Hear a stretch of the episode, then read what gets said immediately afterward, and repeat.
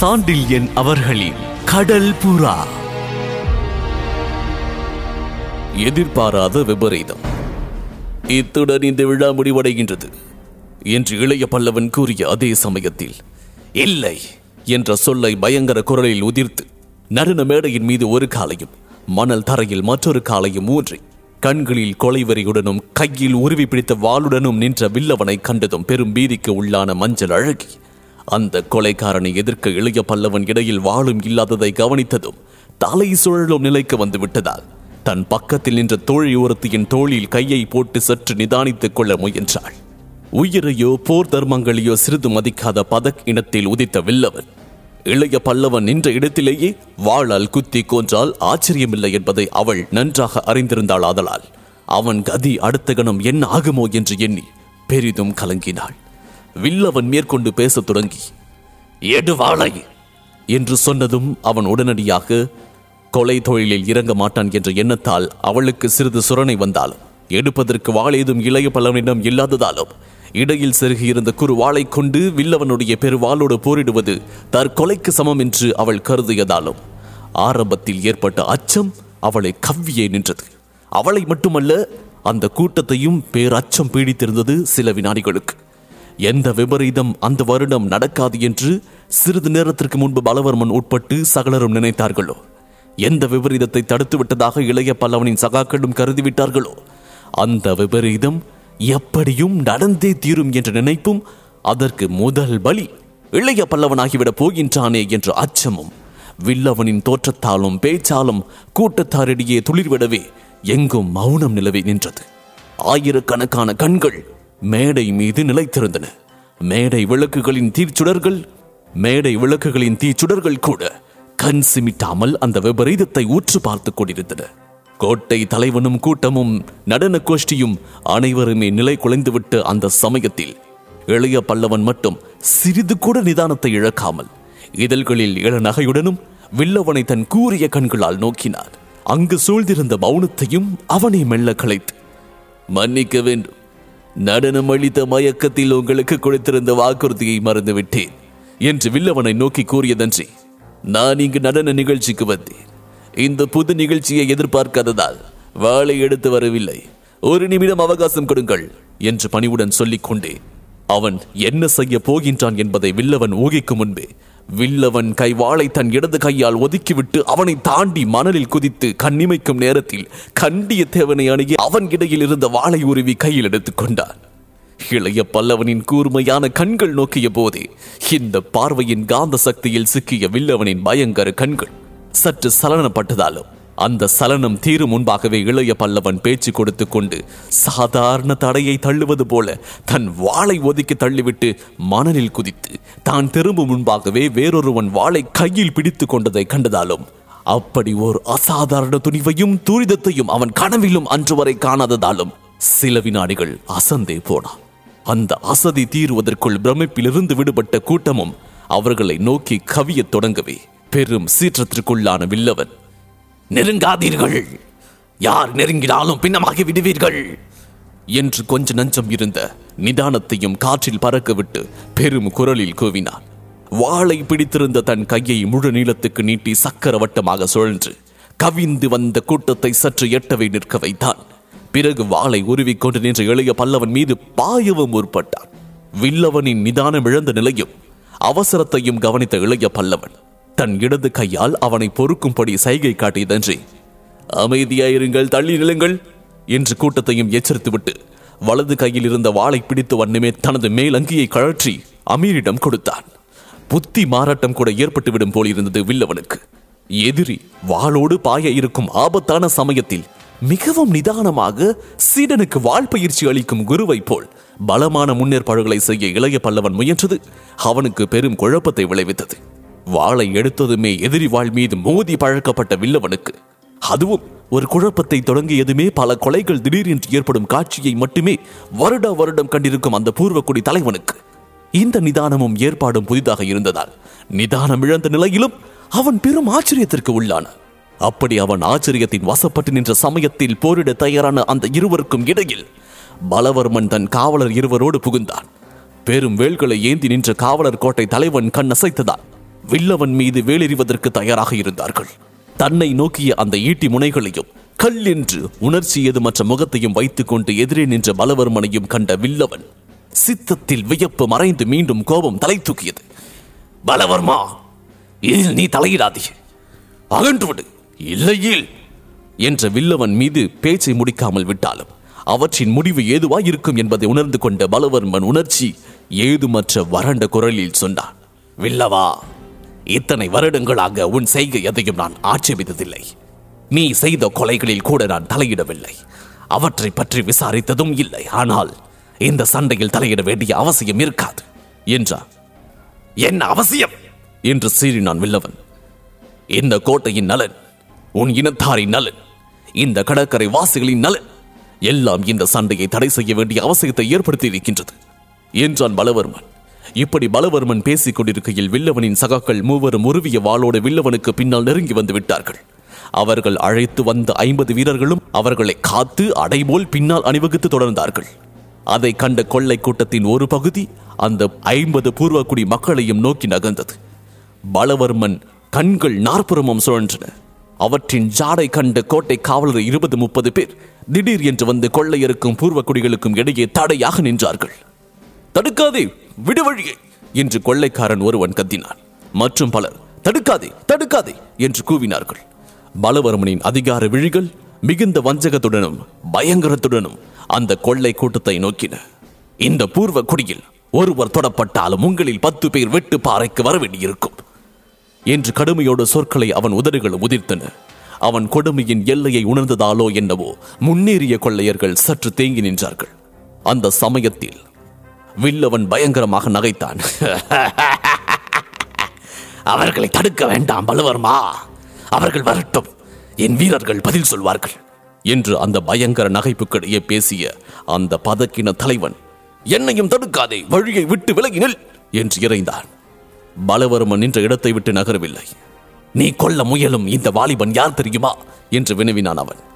தெரியாது தெரிய வேண்டிய அவசியம் இல்லை என்றான் வில்லவன். அவசியம் இருக்கின்றது. பலவர்மனின் சொற்களில் எச்சரிக்கை ஒழித்தது என்ன அவசியம்? கோட்டை நலன் பற்றிய அவசியம். இவன் அழிந்தால் கோட்டை அழிந்து விடுமா? ஆம். ஏன்? இவன் இவன் அகூதாவின் உப தலைவன் உறுதியோடும் தெளிவோடும் எல்லோருக்கும் கேட்கும்படியாகவும் உதிர்க்கப்பட்ட அந்த மூன்று சொற்கள் அங்கு கூடியிருந்த அனைவருடைய உள்ளத்திலும் விவரிக்க இயலாத திகிலை விளைவித்தது. அதுவரை எதற்கும் அசையாத வில்லவன் கூட சற்று அசைந்தான். அவனோடு வந்த மற்ற மூன்று தலைவர்களும் சங்கடத்தாலும் அச்சத்தாலும் லேசாக நடுங்கினார்கள். அந்த அச்சத்தை எல்லாம் நொடி பொழுதில் எடை போட்ட பலவர்மன் அவர்கள் மேற்கொண்டு யோசிப்பதற்கு இடம் கொடாமல் அது மட்டுமல்ல இன்னும் சில நாட்களில் அகூதா இங்கு வருகின்றார். அந்த சமயத்தில் அவருடைய உப தலைவர் இந்த இளைய பல்லவர் இங்கு இல்லாவிட்டால் இந்த ஊரையும் இவருக்கு கேடு விளைவித்த அனைவரையும் ஒழித்து கட்டி விடுவதாக சபதம் செய்திருக்கின்றார். நிலைமை உனக்கு புரிகின்றது நினைக்கின்றேன் வில்லவா?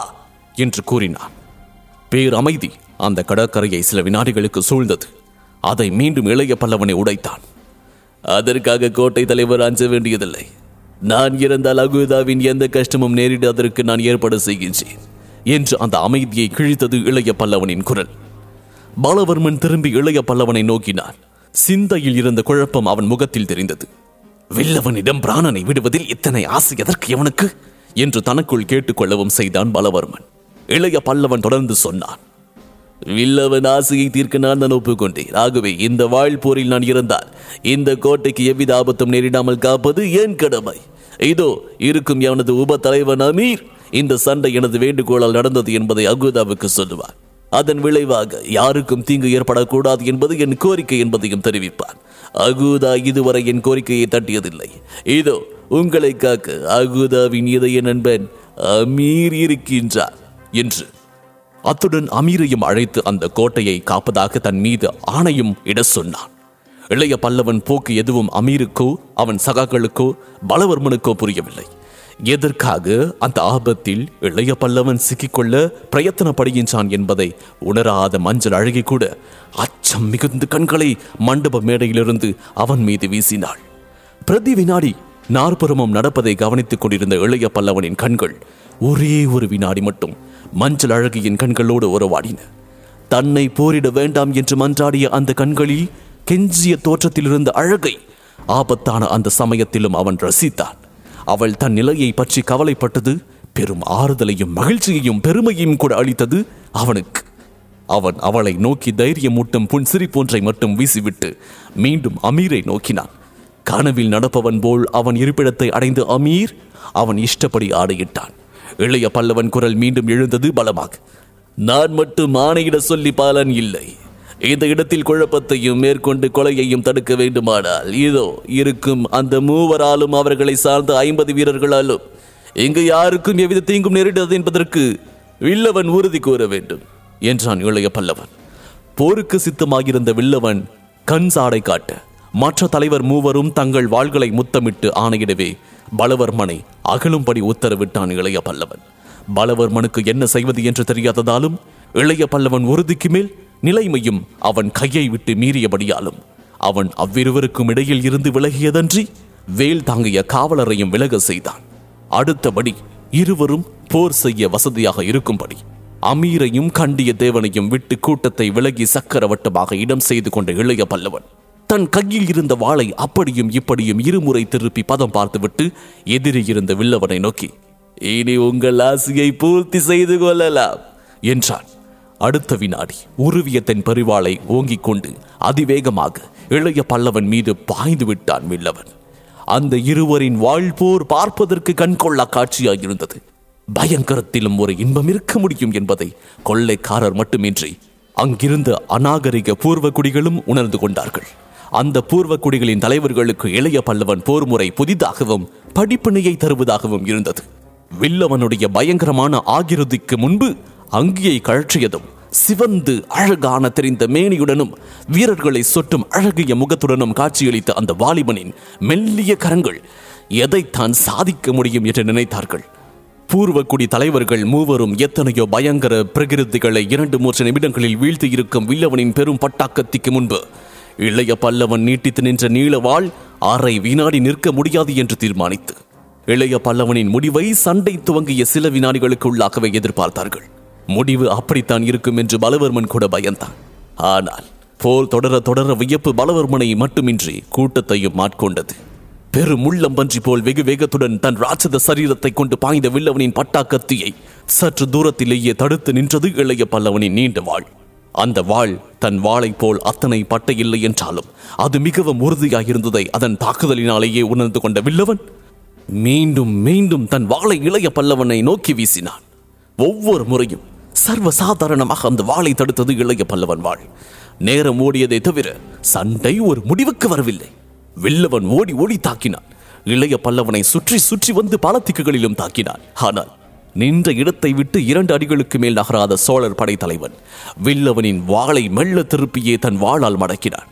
அந்த போர் சொல்லும் முறையை சந்தேகத்துக்கு இடமின்றி புரிந்து கொண்ட பலவர்மன் ஓரளவு சாந்தி அடைந்தான் அதிகமாக குதிப்பதாலும் தாவுவதாலும் கையை வேக வேகமாக தூக்கி தூக்கி கீழே கொண்டு வருவதாலும் வில்லவன் தன் சக்தியின் பெரும் பாகத்தை இழந்து விட்டதையும் உடல் எல்லாம் உயர்த்து உடை நனைந்து பெருமூச்சு விட ஆரம்பித்து விட்டதையும் இளைய பல்லவனோ தன்னை எந்த விதமாகவும் சளைக்கும்படி செய்து கொள்ளாமலும் தற்காப்பு போர் செய்வதையும் கண்டு முடிவு பயங்கரமாக இருக்காது என்ற தீர்மானத்துக்கு வந்தான் அக்ஷயமுனை தலைவன்.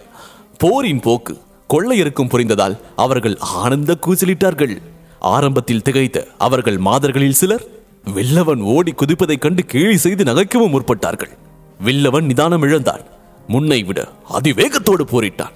போரிட போரிட எதிரே வாளை சுழற்சிய வாலிபனின் பலமும் சாமர்த்தியமும் அவனுக்கு தெல்லென்று புரியலாயிற்று. தான் அதுவரை வாழ்வில் சந்திக்காத ஓர் இணையற்ற வாழ்வீரனை சந்தித்து விட்டதையும் ஆழம் தெரியாமல் காலிட்டுக் கொண்டதையும் உணர்ந்த வில்லவன் வேண்டுமென்றே எலியுடன் விளையாடும் பூனையைப் போல தன்னோடு இளைய பல்லவன் விளையாடுகின்றான் என்பதையும் புரிந்து கொண்டான். ஆனால் அவன் இதயத்தில் அச்சமும் புகுந்து கொண்டது. தன் மரணம் சமீபித்து விட்டதை அறிந்த வில்லவன் வீர மரணம் எய்த துணிந்து இளைய பல்லவனை வெகு அருகில் நெருங்கி தன் வாளை நன்றாக வானில் ஓங்கி திடீரென்று இளைய பல்லவனின் தலையில் மீது இறக்கினான். வில்லவன் பார்வையில் இருந்த உறுதி வாள் இறங்கிய வேகம் இரண்டையும் கண்ட கூட்டம் இளைய பல்லவன் இறந்தான் என்று தீர்மானித்தது. அந்த தீர்மானத்தால் சோக மூச்சு விட முயன்ற மறுகணமே கூட்டத்தின் சோக மூச்சு மகிழ்ச்சி கூச்சலாக மாறியது. அடுத்த கணம் வில்லவனின் பெரிய வாள் ஆகாயத்தில் பறந்து வந்த ஒளிகளில் பளபளத்து வெகு தூரத்தில் போய் விழுந்தது. இரவு நிகழ்ச்சி அந்த கட்டத்துடன் முடிந்திருந்தால் மகிழ்ச்சி முடிவு என்று ஏற்பட்டிருக்கும். ஆனால் அடுத்த வினாடியே எதிர்பாராத விபரீதம் ஒன்று அங்கு நிகழ்ந்தது. ஒரு கொலை நடந்தது. இரத்த கரை மணலில் படிந்தது. இதன் தொடர்ச்சியை புதிய பொறுப்பு இதில் தொடர்ந்து கேட்கலாம். இந்த பாட்காஸ்டை உங்களுக்காக வழங்கிய நான் டிஜே முருகா. சோஷியல் மீடியாவில் என்னை ஃபைன் செய்ய Facebook handle Murugan dot radio மற்றும் Instagram handle Murugan dot DJ இந்த பாட்காஸ்ட் உங்களுக்கு பிடித்திருந்தா சவுத் ரேடியோஸ் மொபைல் ஆப்ல ஃபைவ் ஸ்டார் ரேட்டிங் கொடுங்க. உங்களின் பேராதரவிற்கு மனமார்ந்த நன்றிகள். மீண்டும் சந்திப்போம்.